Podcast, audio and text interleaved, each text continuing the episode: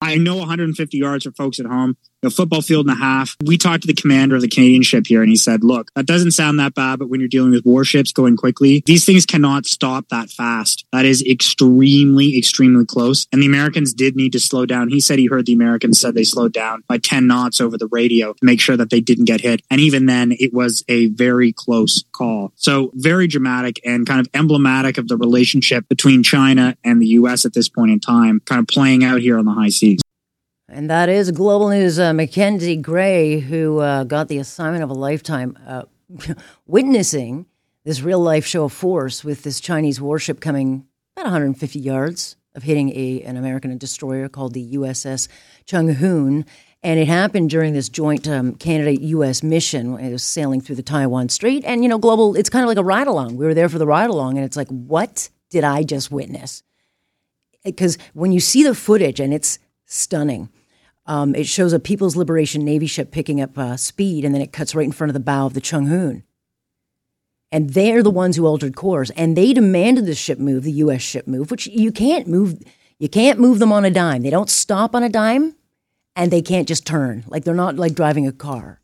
Uh, and the Chinese ship did this twice, which the commander, um, you know, commanding the the ship, the captain Paul Mountford, called a not professional. I'd love to hear the language he used at the time, but I'm sure it was more than that. Let me bring in Peter MacKay, lawyer and former, federal minister of justice, foreign affairs, and national defense. Boy, I could talk to you about a whole bunch of stuff today, Peter. So I thank you for coming on. Sure thing, Alex. Glad to speak to you. This was uh, this was certainly an act of provocation and uh, emblematic of where, frankly, the relationship and the the military tensions have been headed for a long time now. And this is just the latest in escalations that we've seen. Yeah, I mean, I guess as defense or foreign affairs minister, you would have uh, been on uh, patrol of this, uh, you know, if you were in the place. So, what would you have done? Because I don't know if this is necessarily like the start of uh, you know attacks. But they've been doing this provocation for a while now. Like whether it's with air uh, power, they'll make their, their, their themselves known. Uh, speaking of China, um, but you know, global news reporting that the the warships that China's got, they've been kind of shadowing and watching the Canadian vessel on multiple occasions. So it's not like they haven't done this before, but it seems to be more aggressive. So if this were on your watch happening, what would be going through your mind? Well, that you know this could lead to an accident. Yeah. Frankly, that's one of my main concerns during my time at both Foreign Affairs and at Defense. When similar, although not quite as aggressive, approaches, if you will, have occurred in places like the Taiwanese Strait, but frankly in our Arctic, in uh, in other exercises where China, in particular, seems to be uh, hell bent, quite frankly, on sending some sort of a message that they are going to assert themselves, that they don't recognize international rules of engagement, that they do not recognize, in this case, that this is international waters. Uh, you know, you have to go back a little bit to examine this this incident, as you said, in the context of previous ones, but in the Taiwan Strait in particular, where you have a, a country that is Taiwan that is not recognized by its biggest and most aggressive neighbor. And uh, these international waters, which were being transited by a U.S. destroyer and, and a Canadian frigate, were essentially being told, look, we don't recognize mm-hmm. that these are international waters. We are making claims that are not recognized by the rest of the world, by international bodies. And so, therefore, we demand that you cease and desist. And that was the message that the the defense minister from China basically brought to this Shangri La dialogue, where it's interesting to note he refused to meet with his American counterpart, the U.S. Defense Secretary Lloyd Austin. And so this is, uh, you know, this is Cold War stuff. This is now countries staring each other down mm-hmm. and seeing who's going to blink. Yeah, it's uh, given all the things that are going on right now, certainly with Ukraine and Russia, and then you've got all the China interference stuff with us, and and you know the vulnerabilities we have, and then you've got all this stuff going on in Taiwan. There's uh, so many geopolitical parts moving right now, and so I guess um, you know it wasn't a Canadian vessel that they did this to. It is an American vessel that they did this to, and I, I suspect it will continue like this. Or where do you see this going? Because they do want to attack Taiwan, they want that country, but it's so hard to know where that leads us. Well, I think what's happened in Ukraine uh, as well, Alex, is possibly caused uh, the communist government uh, regime of China to take a bit of an appetizer suppressant. But make no mistake about it, they are uh, they are on the move. They're building icebreakers, aircraft carriers. They're out in international waters. They're making illegitimate claims uh, under the guise of these being about resources. It's not about resources at all. This is about uh, a more dominant position. This is about sending a message to allies and adversaries alike from their perspective that uh, they are to be concerned about. And, you know, as the defense minister, Anita Anand, said, um, people in this region, but I would broaden it out much further, have to act and engage responsibly. And, you know, when your counterpart refuses to even speak to you at a forum that is designed to improve diplomatic relations, to put these issues front and center and on the table and, uh, and, and, and raise concerns there in a civilized way as opposed to, you know, buzzing Canadian aircraft in that same body of water, uh, being involved in this type of uh, naval maneuver, which was, as others have described it, highly irresponsible and provocative. Mm-hmm. This is of concern and, and has to be of real concern, particularly in the context of Canada's readiness. Right.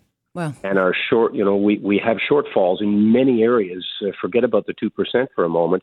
Just looking at the size of our coastlines, yeah. the exposure in the Arctic, we need to invest in our military yesterday. Oh, well, you know, we, we even if we did yesterday, uh, Peter, you you know, um, you know, we're just going to get those F-16s that we could have had, you know, eight years ago. Now we're just putting the order in. All the things that we needed yesterday, we're not going to get for 15, 15 years, assuming they don't get canceled or stuck up in procurement. So, I, like, the reality is we're not ready for anything. So all we can do is hope to God that America, you know, helps us out. But I don't really know, uh, you know, and I'm not saying that to, to besmirch our, our front lines. They do with what they can, um, uh, but we just don't give them the tools. And I just wonder, are we are we at all ready for anything serious that could come our way any minute?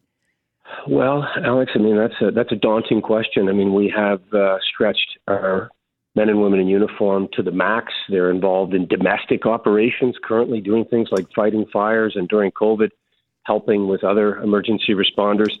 But internationally, uh, we're not holding up our end of the bargain, and that is becoming increasingly obvious and frankly intolerable for our, our friends and allies. We're not in this new AUKUS agreement. Yeah. That's a reflection of Canada's state of readiness.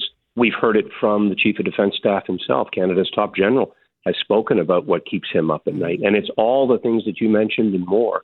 And so I think until we see the political pressure brought to bear, until the government of Canada frankly wakes up and says, we need to do this and we need to invest now, and we need to also, by the way, generate income to pay for these investments. Yeah. And that includes looking at our oil and gas and mineral, critical mineral sectors. So there is, uh, to quote you, back to you, a lot of moving parts, but some decisions that have to be made very quickly. And being caught up in sort of this internal machinations around are the Chinese spying on us and trying to influence our elections is a distraction, a serious one, but we have to get on with, uh, you know, governing ourselves accordingly and worrying about our own sovereignty. Yeah, well, maybe the prime minister can figure out a business case all for it. Um, I'm going to put you on the spot, Peter, uh, just because of your background and given you were at one point the federal uh, minister of justice. Uh, Paul Bernardo, obviously a name you would know, and I'm sure you probably heard that he was transferred to a medium security, which caught everybody off guard. It was done, you know, announced on Friday quietly. Um, as the minister, uh, would you have been able to reverse this? Would you have reversed this? Because this is one of those cases where uh, most Canadians don't think this person deserves any comforts, let alone, um, you know, possibly a move towards, you know, freedom at some point in his life. But what would you have done uh, as a minister of justice on something like, that, like this that you hear about? Well, firstly, it's. It, I mean, I, I'm appalled like everybody else. I mean, this was a terrible decision, and it reflects really poorly on our parole board, on our justice system more broadly. I don't think he's in in, in any position to be a, a risk as far as escape. But what does it say to the victims and the families uh, of uh, of these innocent victims that he, that he slaughtered? And and you know, it just it makes my skin crawl to think about that guy. However, it is a, a public safety um, department concern when the parole board is acting like this. The minister seemed to be completely taken by surprise. Uh, I find that, frankly, hard to believe with a high profile inmate such as him. Uh, I also believe that this is something that the, the cabinet should be discussing because it's uh, um, it's again a, a, black mark and a blight on our justice system that this individual you know continues to menace the families. I heard the the minister of uh, of safe public safety for the first time mm-hmm. talk about the Victims' Bill of Rights, uh, which was something I'm quite proud of that we passed, but it's never passed his lips or never been uttered by many people. Oh, we're losing to technology. Sorry, Peter. We got uh, we we got a good ways way, and then technology kind of sputtered out. But I do. We got most of it. So I, uh, if you can still hear us, I very much appreciate your time, and we'll see what, if anything, this minister does on the file. Thank you. You're very welcome, Alex. Thank oh, you. There we got him back. That is Peter MacKay, and um, yeah, uh, we'll see what the minister has to do or say. Uh, words aren't enough. You're the minister on this file. Do something. If Paul Bernardo is not the kind of candidate that's ever going to get out, and he should never get out, and if there are silly people in parole or silly people in Corrections Canada that actually think that way, then they need to get out of that job too. Okay? They don't belong there. Then reverse it. This does not need to be a thing.